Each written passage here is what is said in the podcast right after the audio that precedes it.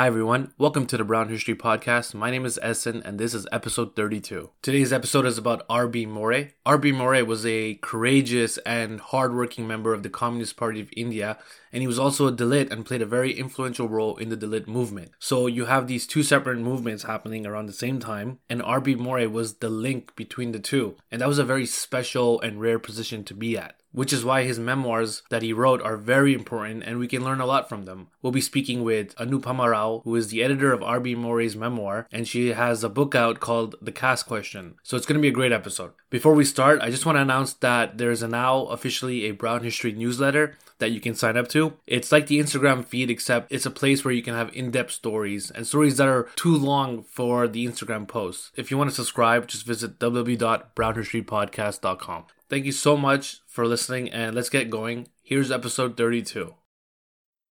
Of course, of course, yes. Sorry, I didn't realize I'd done that, but now I will no. mute myself and wait. Yeah, awesome. I have your book right here you know it's a great addition to my bookshelf. Uh, but before we get started onto the life of rb More, i think we should kind of lay out the context of his world of, of his background and, and kind of get into that before we start talking about who he was and what he's his journey. So i think probably the most important uh, vital factor in this in this story is the caste system. Do you want to just kind of explain what the caste system is and how it plays into his life? Sure sure. Awesome. And uh, thank thank you for having having me here. Um, this was, um, and I'll as we talk, uh, I'll I'll mention a little bit about you know how I came into this project as well, uh, because it is you know I'm a historian and an anthropologist. I tend to um, not necessarily sort of just focus on a particular life history. And so clearly part of the question here that you're asking is, you know, why this is interesting and important. And one of the questions you'd asked me is, you know, why I keep uh, talking about the caste question. Um, yeah, and which is the title of your last book. Yes. yes. So, what is the caste question? Yep. What is the yep. question? Because it comes up a lot in the book. Yes, yes. Um, no, and thanks so much for picking up on that. So, you know, I was thinking a little bit about um, um, how to kind of open up and parse this this question because I think it's really at the heart of both the um, translation of R.B. More's sort of autobiography and the biography that his son writes uh, about his entire life. Uh, but the caste question is also, as you said, sort of at the center of uh, the work that I've been doing. So now, um, caste itself, I think, allows us to tell the history of the subcontinent and especially sort of modern South Asian history in quite particular ways. So I call it the political unconscious of society. You know, what do I mean? Uh, I think caste structures our social relationships, our relationships with each other. Um, it guides intimate relationships of marriage, who we eat with, who we sleep with it justifies, it provides sort of a structure of impunity for forms of intimate and structural violence. I think many of us have been reading about some of the really um, bar- barbarous, heinous cases of um, Dalit women being assaulted, sexual violence and violation against um, Dalit women. But it's not just that. There are broader structures of violence and violation, economic discrimination, ongoing uh, marginalization, social, political, economic. You know, so caste sort of provides a justifying structure for all of that. Now, it also is a legal identity today, and it's a political identity. So as I said, it you know it controls and caste itself kind of justifies an occupational order what you do. So I think many of us know, and we know from sort of social science, uh, social studies uh, classes, maybe in high school and stuff. If you say what is caste, uh, what people throw back at you is the textual order of caste, right? What it is, what it ought to be, and that is sort of Brahmins, ritual specialists on top Kshatriyas, the warrior castes, uh, right, engaged in kind of military activity, but these were also what today we call dominant castes. They control access to land, material resources, and so on.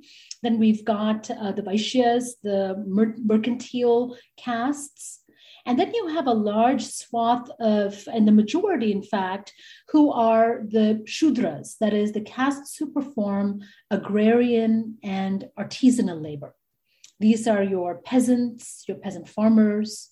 They're the ones who are um, um, barbers, they are um, ironsmiths, and so on. So that's kind of the way that we think about caste. But you know, caste has also changed a lot.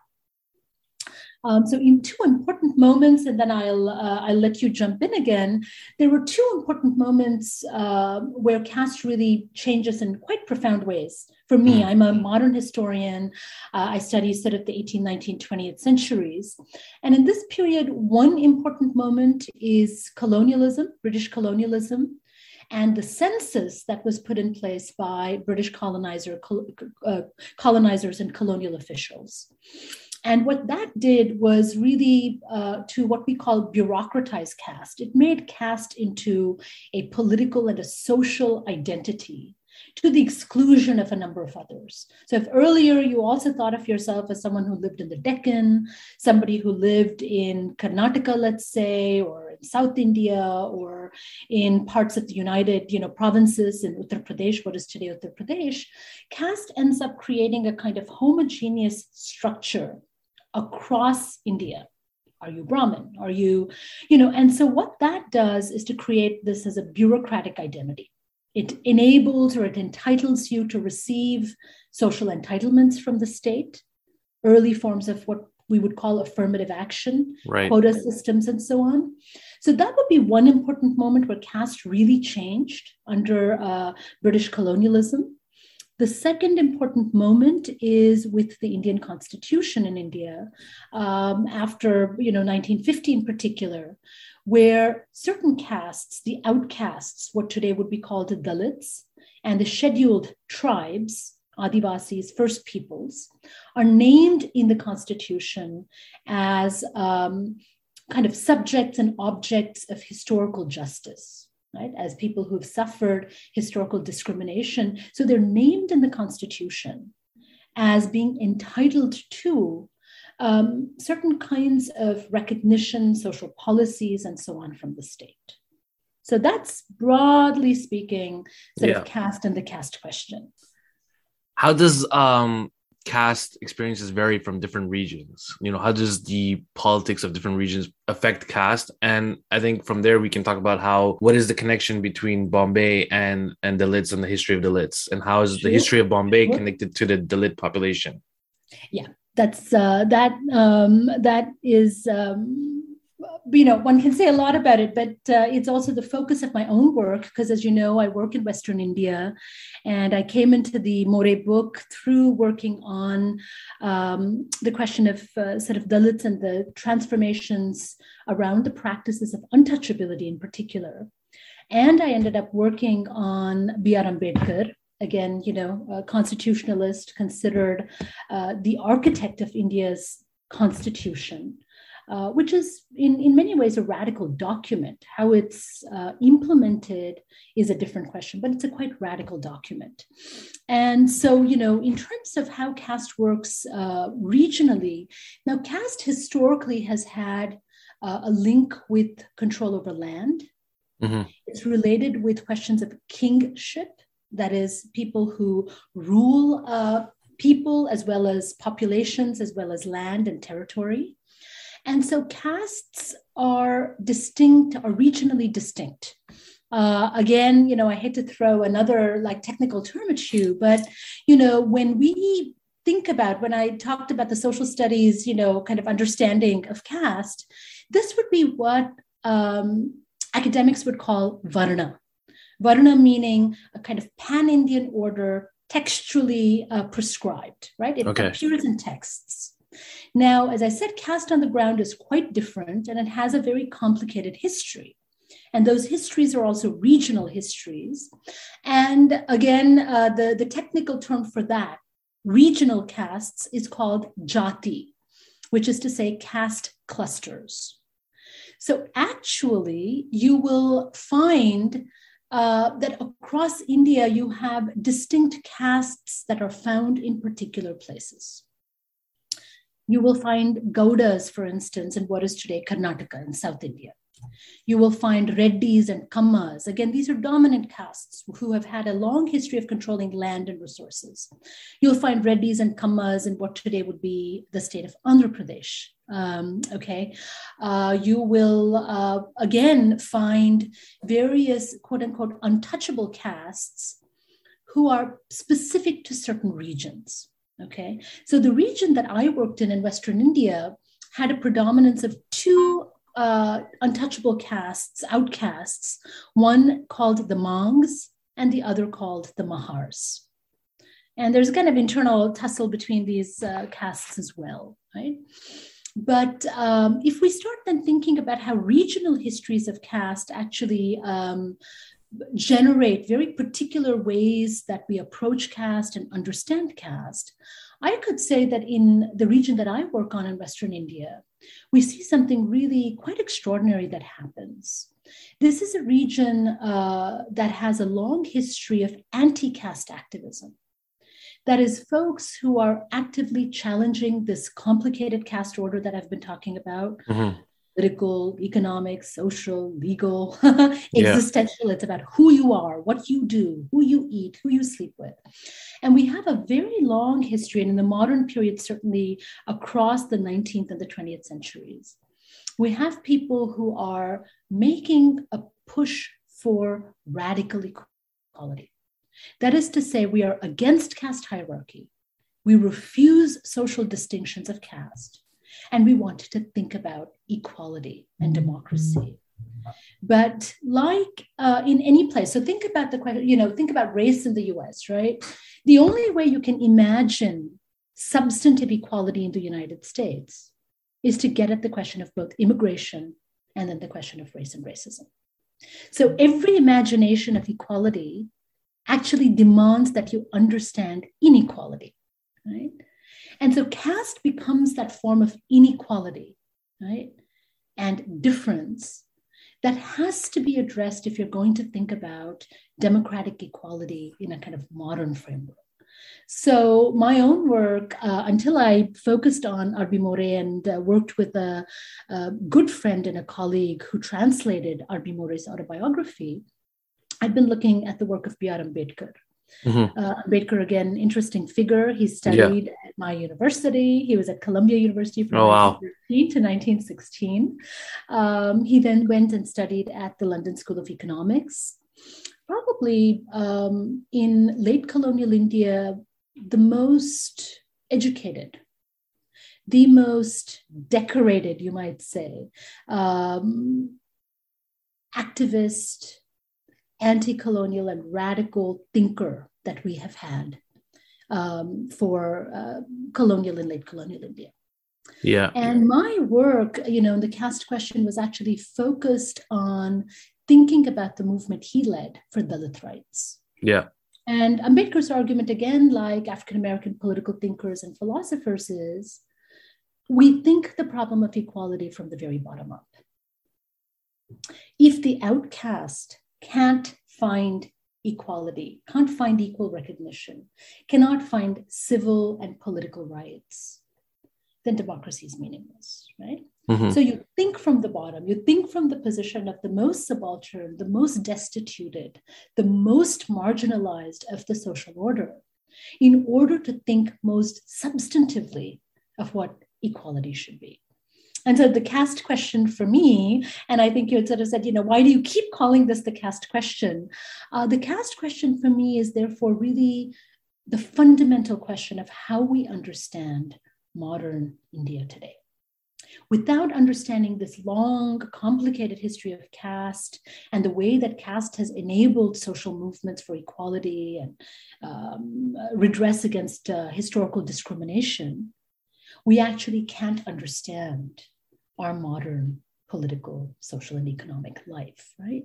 So um, when I when I call it the caste question, I was drawing, you know, it's, it's a question that has no resolution. There is no answer. Yeah. This, right. Yeah. Caste morphs as social conditions morph. It's like saying, you know, there's no end to racism right? Racism transforms. It's different in Jim Crow.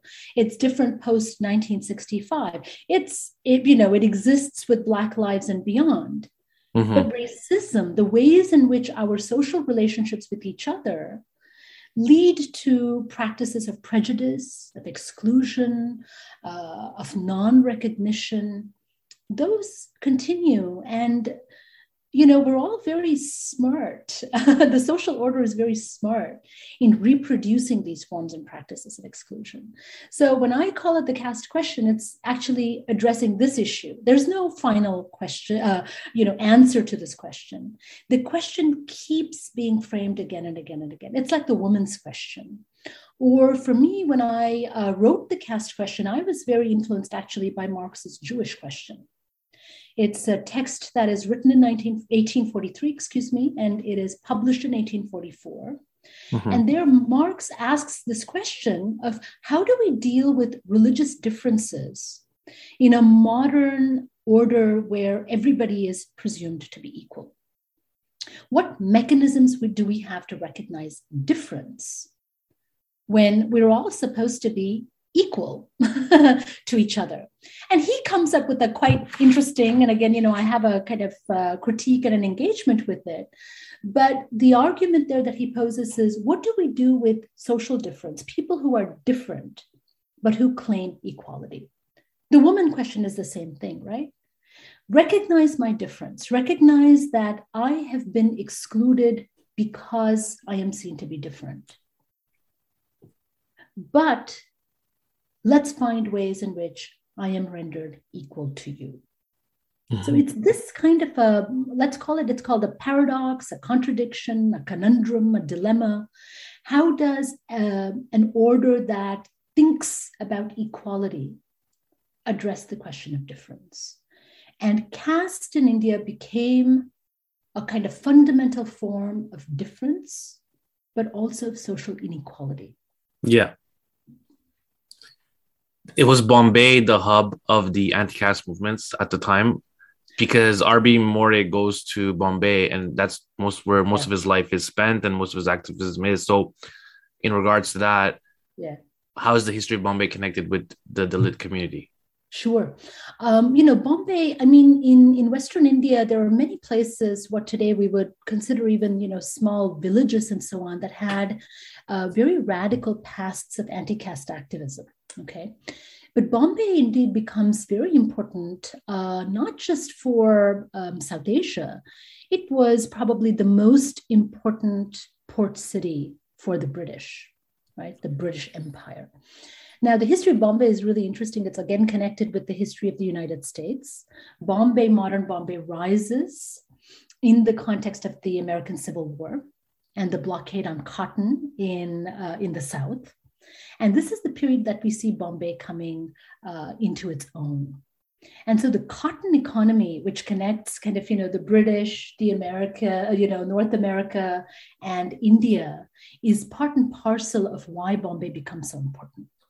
But Bombay in the 19th century into the 20th century was um, a place where there were a lot of what we might call indigenous capitalists, right? Not just British bringing money in, pumping money into the empire, but we have Parsis, we have people from various Gujarati communities, Hindu and Muslim, who have long histories of trade, of engaging in trade across the Indian Ocean and so on. And from all of them, Bombay is a kind of hub. So where the money is basically where the money is absolutely right? right? So Bombay becomes a city of money and machines. okay, mm-hmm. new machines. You know that is uh, the the railways are very crucial for uh, Bombay, but also many other colonial cities.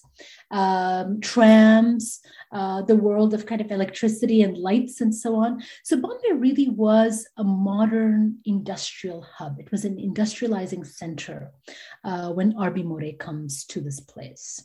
Um, I can say a bit about R.B. More, but I thought I could uh, read a bit for you as well in yeah, his own words. Or, tell me when yeah, I mean now, I mean now would be a good time. So who right, who right. is RB More, and why should we care what he what he's done, what he's up to, basically, and um, maybe maybe talk about his upbringing. You know, who he what what what formed him to be who he is, and uh, yeah, take it away. Yeah, yeah. No, thank you. Um, you know, I read, and I can I'll say a little bit about how I came to work on R.B. More and what makes him interesting, both in terms of his own life, but also what we ended up doing with uh, translating his autobiography and writing a kind of introduction to to his world and his life. You know, I read R.B. More's autobiography in Marathi when I was working on my book, um, which was published in 2009, The Caste Question.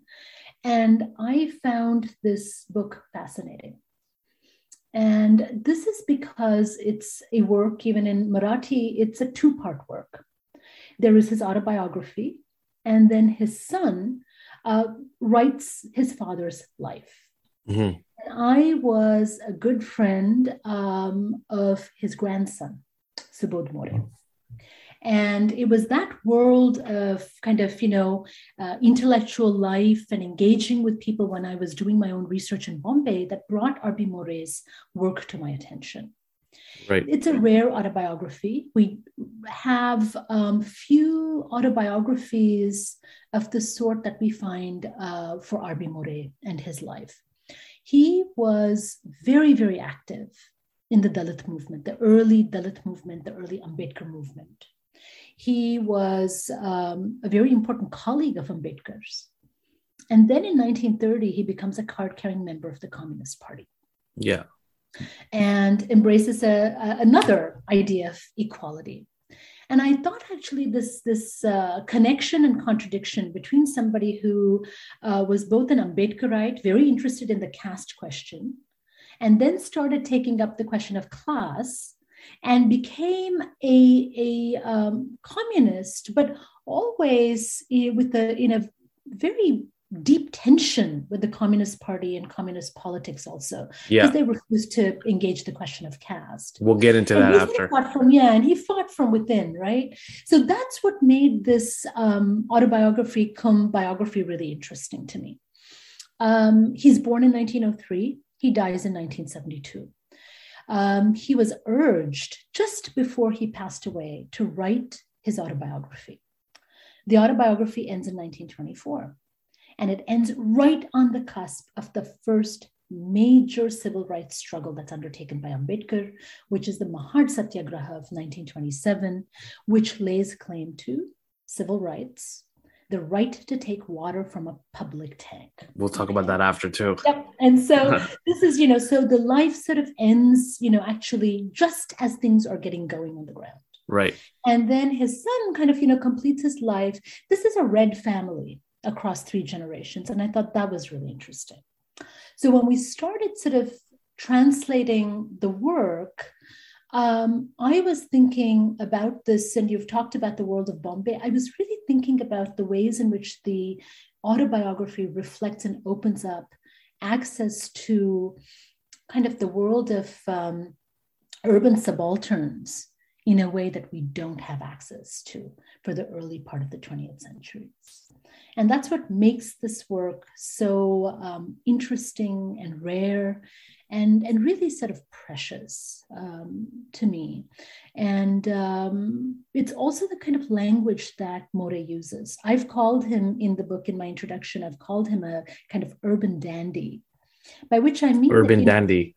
Yes, and, and a flaneur, right? And this is a term that's drawn from um, Walter Benjamin, who talks about the ways in which the 19th, the 19th century cities, he's thinking about Paris in particular, but we could think about Bombay too, that the city was leading to a kind of radical opening, newness of social possibilities.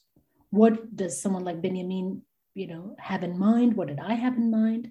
Well the urban space allows you to traverse social differences. It allows you to move across neighborhoods. Trams trains buses are permitting movement across social classes across social distinctions right? And More totally embraces this. And one of the things that i'm arguing is that the city makes the man, if you will, as much as the man brings a very new understanding to the city. Dalits who moved, uh, he's part of a movement, a broader movement of Dalits who came to the city there's a 66% rise of outcast communities of different uh, untouchable castes who come, largely Mahar though, who come to Bombay from the surrounding regions. Mm-hmm. They are the ones who are involved in what we would call sort of public works. That is, they're sanitation workers, they're conductors on trams and trains. They're working as railway workers. So there's a lot so of opportunity financially for for the Dalits coming in from around India. They are. There is, um, and so they experience the city as a place of new possibility. But the city also becomes a place of new forms of spatial segregation. Mm. So that's kind of, you know, why More's, you know, rare autobiography also gives us a sense of this experience of the city as kind of uh, Janus-faced, if you will, right? Right. It's opening up these possibilities, but it's also making you very aware in new ways about being an untouchable, about being an outcast. So that's kind of what I was trying to um, draw attention to so you have you have Bombay, which is kind of this rising city with lots of money and financial opportunity and and any dreams. It's like the American dream, like anything's possible. Yes. And then you have this movement that's the that are people fighting against caste and against caste discrimination. But you also have another movement happening around the same time, which is the Communist Party.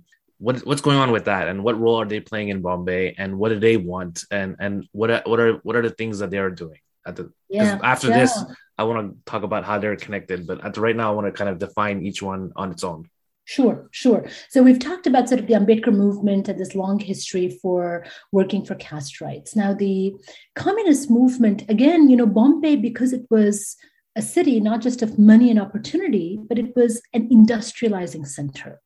So it's a city of labor as well as capital right? Right. So most of the people coming into the city now, and the textile mills, we haven't talked about the textile mills uh, as well, together with the railways and other, and the textile mills are very significant, right? right. So from the 1850s onwards, many of these uh, indigenous capitalists that I spoke about, they're plunking their money into textile mills and textile production. So Bombay was part of a kind of, you know, very important, you know, second order uh, uh, economy, industrializing economy, where textile mills were the kind of primary, not just industries, but they transformed the city, the urban landscape. Because life was organized, especially in the urban areas of Bombay, what today would be called South Bombay, um, you would have the textile mills, the architecture of the mill, and then the places around the mills, chawls, tenements, where mill labor lived. This is the architecture of the changing city. Mm-hmm. Right? You can think about, you know, London and industrializing London. You could think about Paris also as a city of labor. So all of these industrial areas, and so communism uh, and a certain branch or a co- brand, you could say, of kind of Indian communism, is very drawn to Bombay. This is where the workers are. This is where you're going to mobilize them and say, listen, think about labor and exploitation.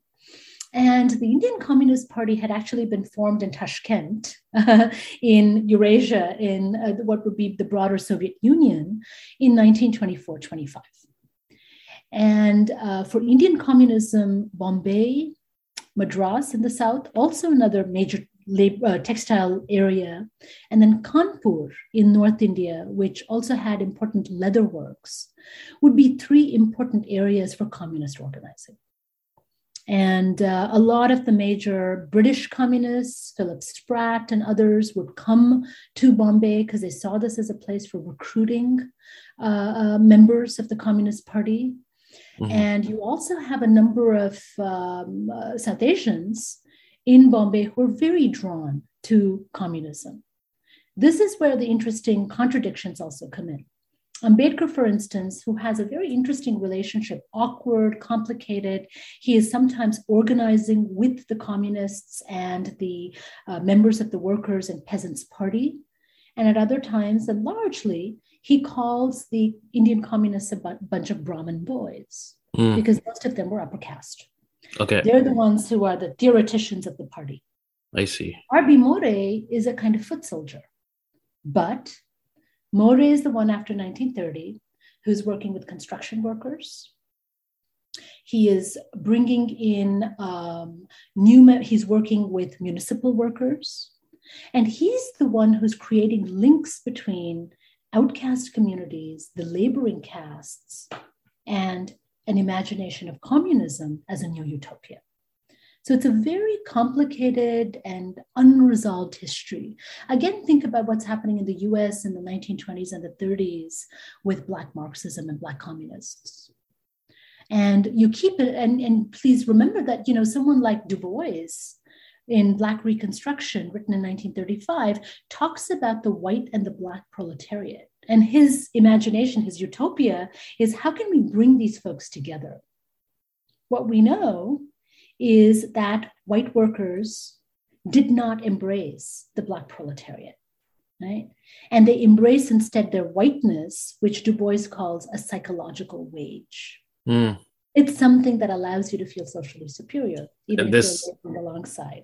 And, and it, this is like caste in India. This is like this was the this was the pretty much similar to what was going on with the Communism Party. Same concept, same not concept, but same uh, issues. Yeah, you could use the analogy, I think. Yes, very well. Okay. Very well.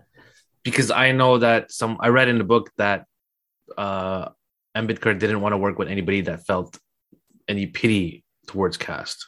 What what does he mean by that? And and can you know what does that mean? Because I th- I think that's really interesting, and I want people to hear that.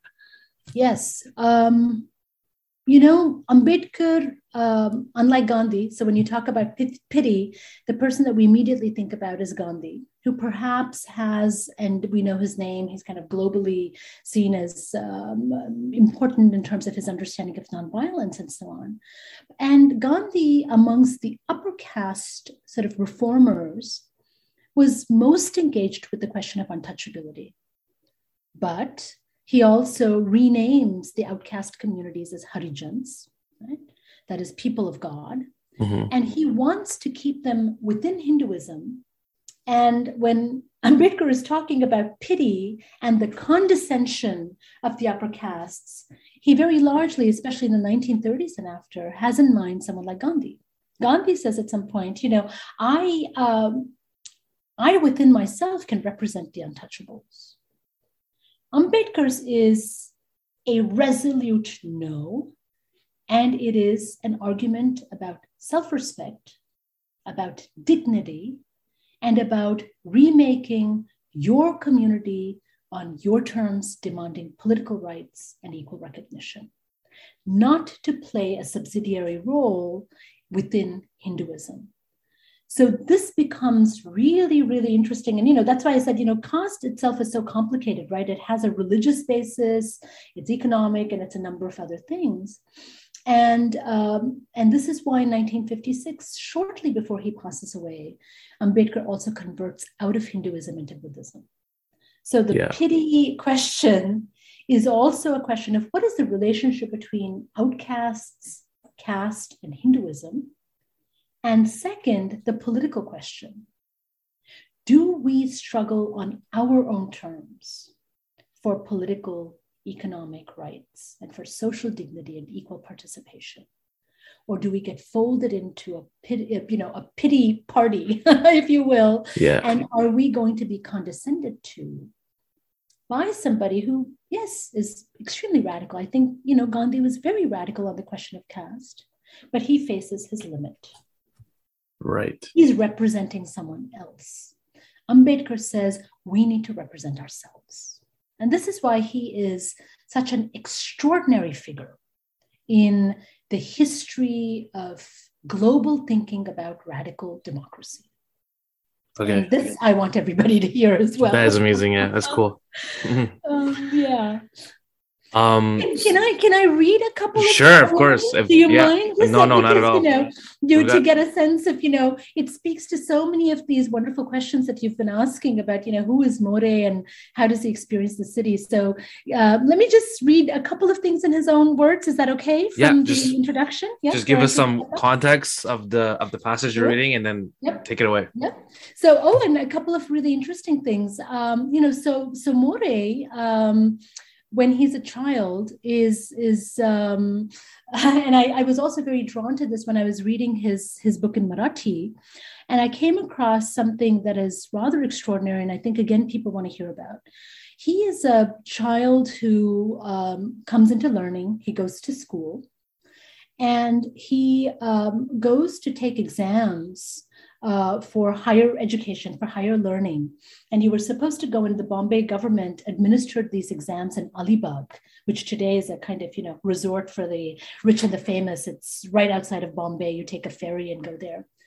And he writes about the fact that as an untouchable student, he could not sit with the other students in the classroom to take this exam. He sits outside the classroom. The papers are flung at him because you're not supposed to touch an untouchable, right? Terrible. Untouchable. Yeah. And he sits outside and he sits and he takes this exam and he comes in first. Mm. Wow. He becomes the scholarship student for the Bombay government. And then uh, he's a young man. This is, you know, he's 10, you know, between 10 and 12 or thereabouts. Um, the local school won't allow him in, even though he is a scholarship student, um, in order to continue his learning. And he writes a lot about what it means for him to sit outside the classroom and study. And that's how he learns. That's how he learns both English and Marathi. And uh, then at some point, um, he talks about coming to Bombay for the first time. And I thought I would read from this. That he comes to Bombay initially en route to Alibag with an uncle to take those exams where you know he becomes a scholarship student who can't enter the classroom let me read out just a couple of things from there and i'll you know uh, i'll mention a few things where he really gives us a feeling about what bombay was like at the time So, in describing this first visit to Bombay at the age of 11, R.B. More says, For the first time in my life, I saw railway trains, motorboats, brightly shining electric lights in buildings and on the roads, cars, horse carriages, the rattling of trams, the sirens of ships and the textile factories, people wearing all kinds of different costumes, enormous hotels and restaurants serving drinks and food, bars for alcoholic drinks and toddy, markets selling fish, meat, vegetables, and flowers, shops and markets selling clothes, shops selling silver and gold.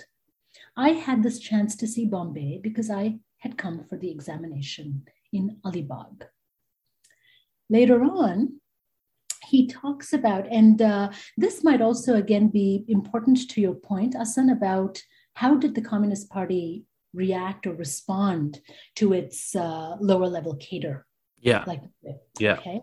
And let me read this out. And this is, you know, he's much older. He's actually underground. He's a member of the Communist Party. The party was banned by the British. It was um, seen to be treasonous. It uh, challenged the, the sovereignty of the Queen, uh, who was also, quote unquote, King Emperor, mm-hmm. interestingly. And so he's underground. And let me read this out to you. This is from much later in his life.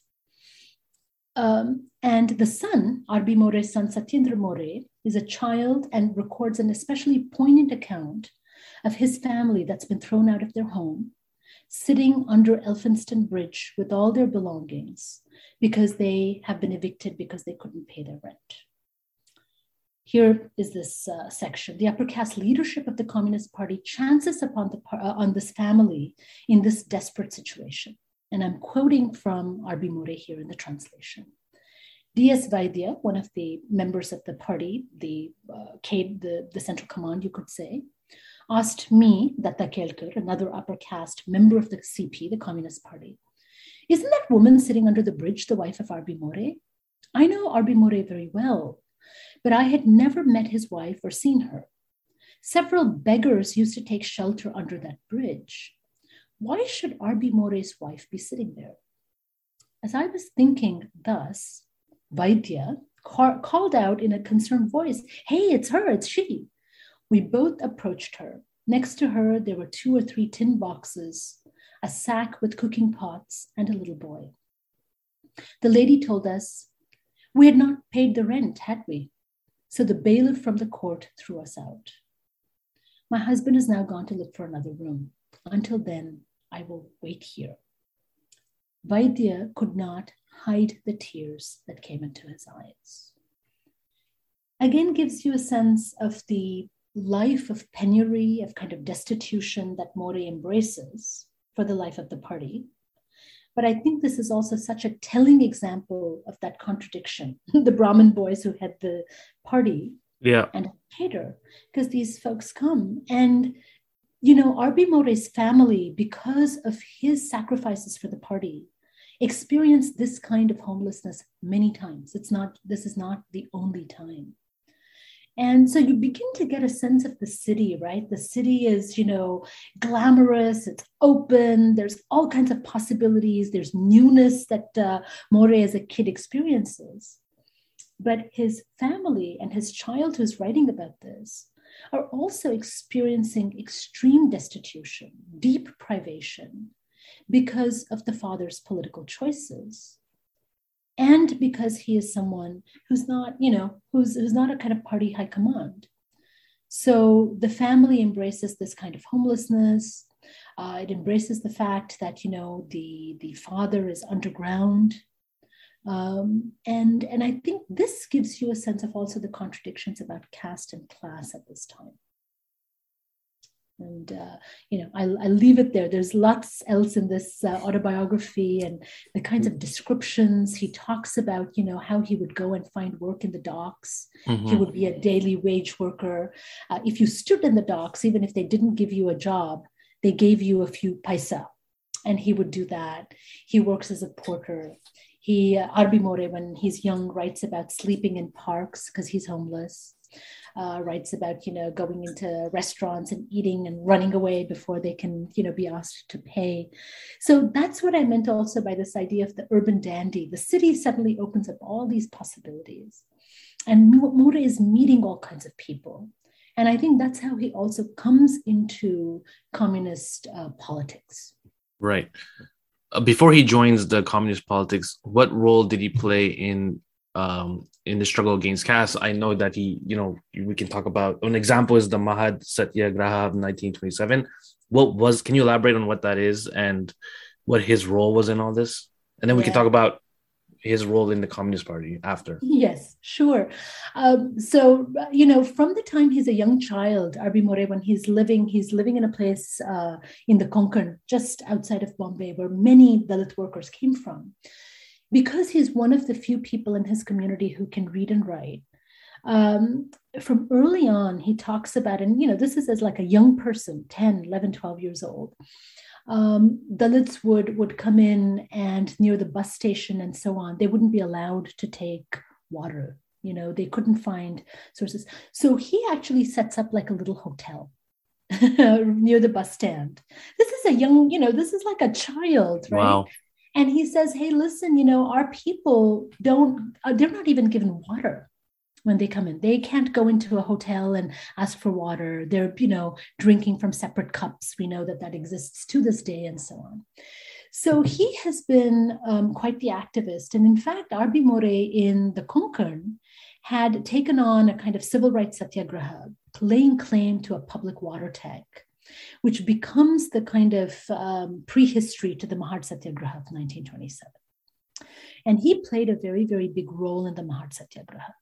He wanted, and you know, in uh, 24 25, the colonial government uh, opens public uh, resources like tanks and other spaces to all the castes and they do this sort of saying that you know people you know these are public um, these are public goods we should embrace public access and uh, the Mahad Satyagraha itself and cases earlier, they become like a kind of test case where you go in and you say, these places have been opened up. Let's go and see if we can actually take access, you know, uh, to or lay claim to public access to these tanks.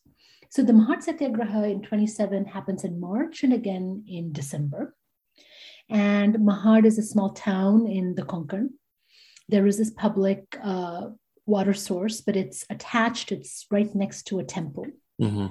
And Ambedkar goes, and there's a huge movement mobilizing Dalits. And this was also seen as a way of making um, Dalits uh, conscious of their rights.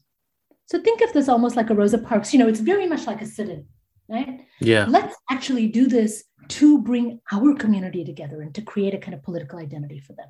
Yeah. So when Ambedkar goes the first time, he's egged on and he's really encouraged by R.B. More to come in. And then others, there's A.V. Chitre and a couple of other local um, supporters. These were upper caste supporters of the Ambedkar movement, the early Dalit movement and the Ambedkar movement. Um, he is uh, brought in to Mahad and Ambedkar goes with a group of Dalit, and it's, it's a multi caste group actually, social activists, who go in and take water from the tank. Almost immediately, they're attacked. A cry goes around Mahad that the, ta- that the tank has been fouled, quote unquote, because untouchables have come in and they've touched the water. Mm-hmm.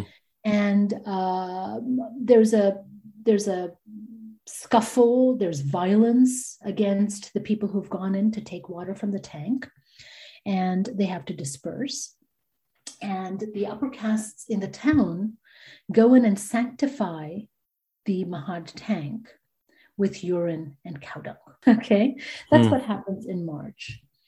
And because this happens, there's a case that's filed in court. Ambedkar actually uh, is, is involved in that legal case. He's a lawyer, don't forget, and, and an important constitutionalist later. He's trained as a lawyer. And then in December, he goes back with a larger group. And at this point, they do something even more in, incendiary, insurgent, and radical. And he's actually egged on again by this uh, multicast group of activists that stand behind him, including somebody called uh, Sahasrabuddhe, who's a Brahmin actually. And he's encouraged to not just take water and to go back and say, Here we are again, you try to get rid of us, no way. But there, the Manusmriti, the so-called, you know, uh, text of ethics and law, of Hindu law, is publicly burnt and Ambedkar basically is saying, you know, I reject the entire order of caste, which is given a kind of legal life by the Manusmriti. So that's the Satyagraha. Wow. and uh, More is, is behind all of this. So uh, then, yeah. So then More, uh, okay, so let's just recap. There's there's two movements. There's the Dalit struggle, and then there's the Communist Party. They both have to get you know between each other. They both have this complicated relationship. But RB More decides to join uh, the Communist Party. Now, how does RB More navigate through the Communist Party when it's a movement that doesn't really uh, give the caste question? Uh, the caste question isn't a pro, isn't really a primarily primary concern of the Communist Party. So what changes does or what what he tries to do in the Communist Party and what then does this affect his relationship with Ambedkar and his movements? Does it does it or does he try to balance both or does he do a good job? There's a lot of mm. questions in here. Sorry. no, no. He, you know, I think um, you've you've kind of really gotten to the to the nub of this contradiction, right? For somebody who is so far seeing, is working on behalf of his community, why does he move into communism why does he become a card carrying member yeah. of the party and you know you can never really get at you know people's psyches and kind of you know why they do what they do mm-hmm. what he says at the time is that he wants to think about the question of equality and of human emancipation and so on which communism opens up and makes possible and uh, he writes himself and his son, who writes the biography of More's life, which ends, as I said, in 24, um, basically writes that, you know, he goes and meets Ambedkar. In fact, he, More was. Um, involved and, and, was a kind of lieutenant and was a major editor of Bahishkrit Bharat, the outcast or the boycotted India, which uh, is also one of uh, Ambedkar's early and major sort of newspapers. And uh, Satyendra More, the son, as well as R.B. More, tell us that More goes to Ambedkar and talks to him about having made this decision, and that Ambedkar sort of, you know, understands why he would do this. What we see for the rest of R.B. More's life is that his focus is on untouchable laborers construction labor, what we would think of as like precarious labor, construction labor, uh, municipal workers, quote unquote scavengers, right, who are performing um, various kinds of um, social hygiene, if you will, for the city, right? They're the ones removing excreta and wastes and so on, that he becomes very involved with them.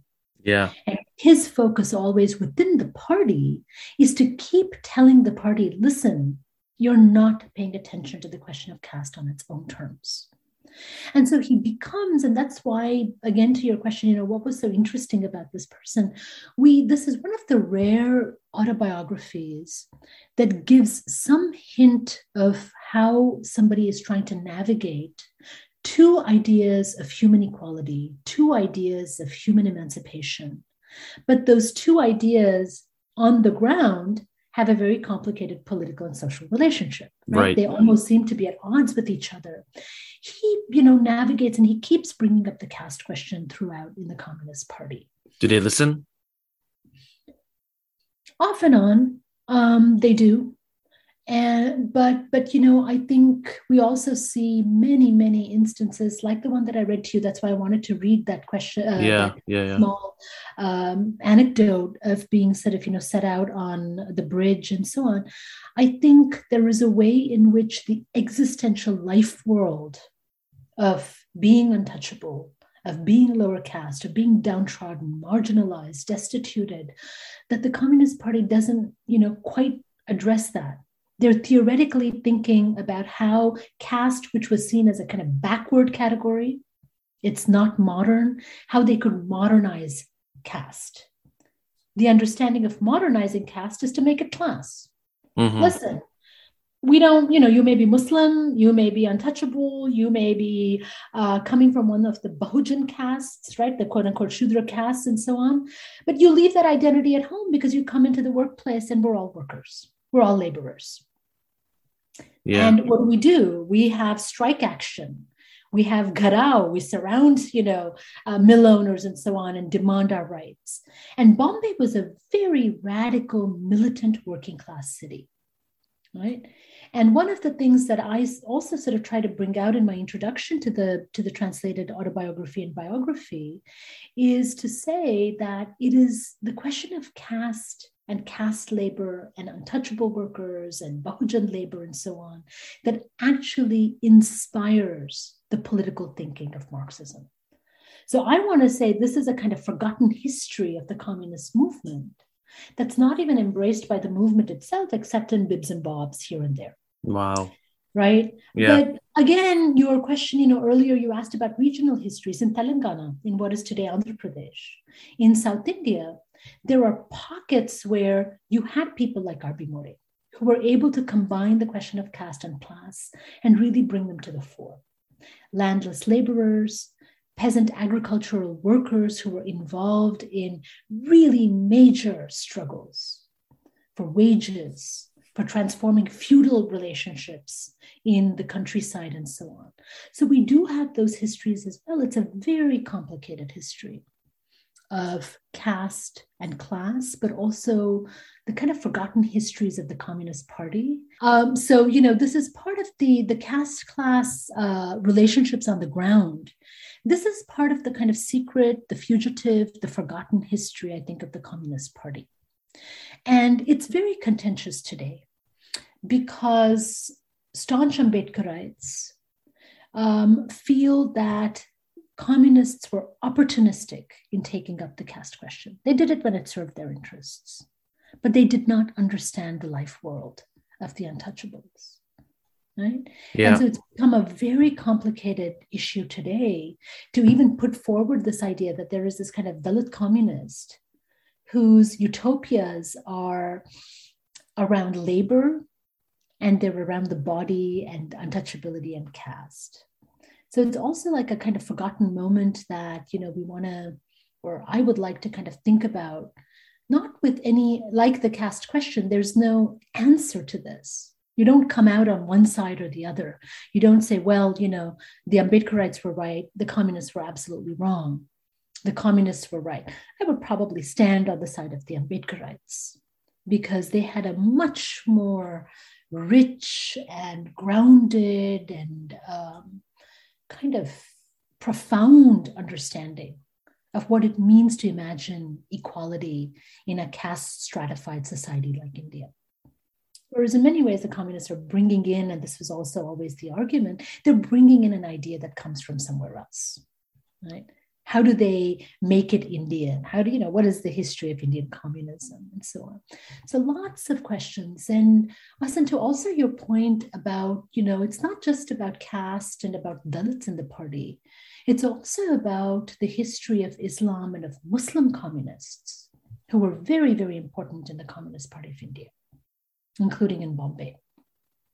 How this, yeah. what was their role in the in the communist party Oh, I mean, they're uh, very, very important. I mean, in in uh, places like uh, East India and Bengal and so on, Muzaffar Ahmed, some of the early Marxists. I won't even call them. You know, this is a moment when sort of the idea of Marxism is becoming uh, institutionalized as an idea of the party, mm-hmm.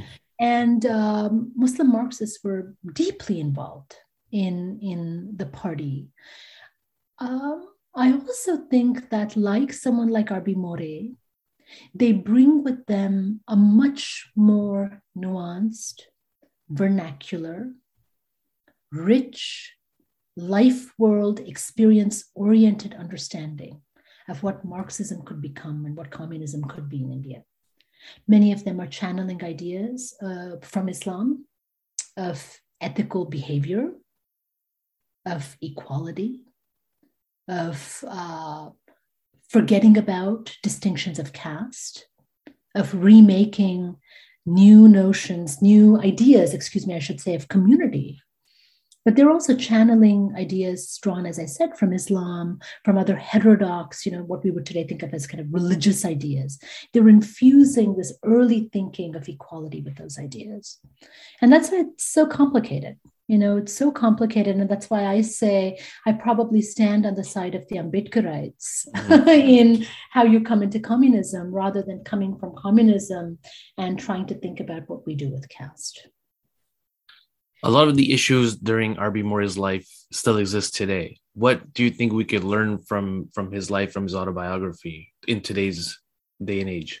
I think the autobiography of someone like R.B. More and also his son and his grandson, as I said, who's a good friend of mine, who was deeply involved. I mean, I thought about translating this with a friend of mine and a colleague, Vandana Sonalkar, who actually did the translation of the biography, the autobiography, because I knew More's grandson.